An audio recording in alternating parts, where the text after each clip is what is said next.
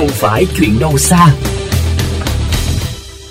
Thưa quý vị, một báo cáo mới đây đã chỉ ra rằng nếu biến đổi khí hậu không được ngăn chặn, nhiệt độ tại Việt Nam có thể tăng lên đến 6 độ C, gây ra những hậu quả trầm trọng cho con người và môi trường. Khu vực phía Bắc có thể chịu nền nhiệt tăng mạnh hơn so với khu vực phía Nam và mực nước biển sẽ dâng cao từ 1 đến 2 mét ở các khu vực ven biển. Đây là những phân tích được ghi nhận bởi chương trình James Việt Nam, dự án hợp tác giữa chính phủ Việt Nam và cơ quan phát triển Pháp AFD.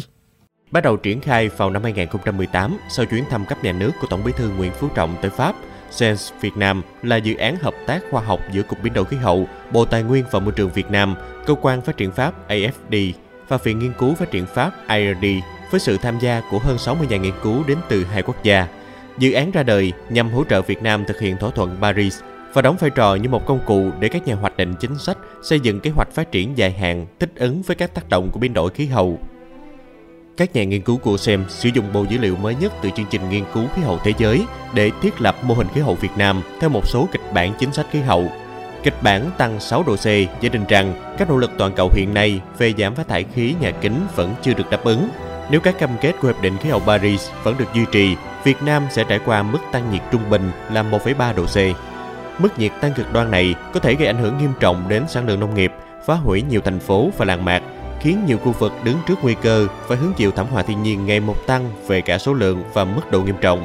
Phó giáo sư tiến sĩ Ngô Đức Thành, Đại học Khoa học và Công nghệ Hà Nội cho biết.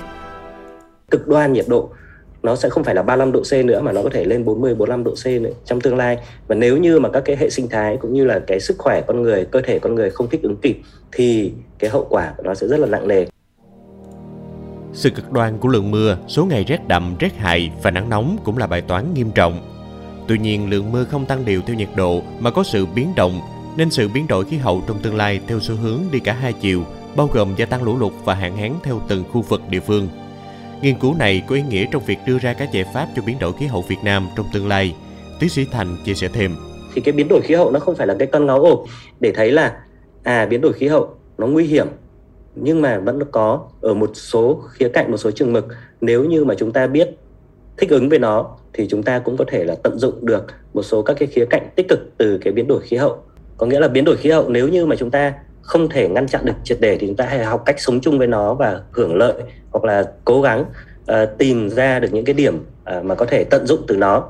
Đồng bằng sụp Cửu Long ở hạ nguồn sông Mekong được đánh giá là vùng chịu ảnh hưởng lớn bởi nước biển dân, trở thành điểm nóng chịu tác động của biến đổi khí hậu. Các vấn đề ảnh hưởng bao gồm sụt lún, xâm nhập mặn, hoạt động của con người. Đặc biệt, việc khai thác nước ngầm không giới hạn sẽ nhấn chìm đồng bằng sông Cửu Long trong vài thập kỷ tới. Đây cũng là nguyên nhân chính gây sụt lún ở đồng bằng sông Cửu Long hiện nay. Nhiều nơi lên đến 5 cm trên một năm. Tiến sĩ Trương Chí Quang, giảng dạy bộ môn tài nguyên đất đai, khoa môi trường, Đại học Cần Thơ chia sẻ nghiên cứu. Như vậy chúng ta thấy rằng trong vòng 30 năm gần đây đó, thì cái hiện tượng là cái cái cái tình huống hình là khai thác nước ngầm rất là mạnh. Và khai thác uh, rất nhiều tầng nước khác nhau với nhiều độ sâu khác nhau. Có khi ờ, độ sâu lên tới 500 mét.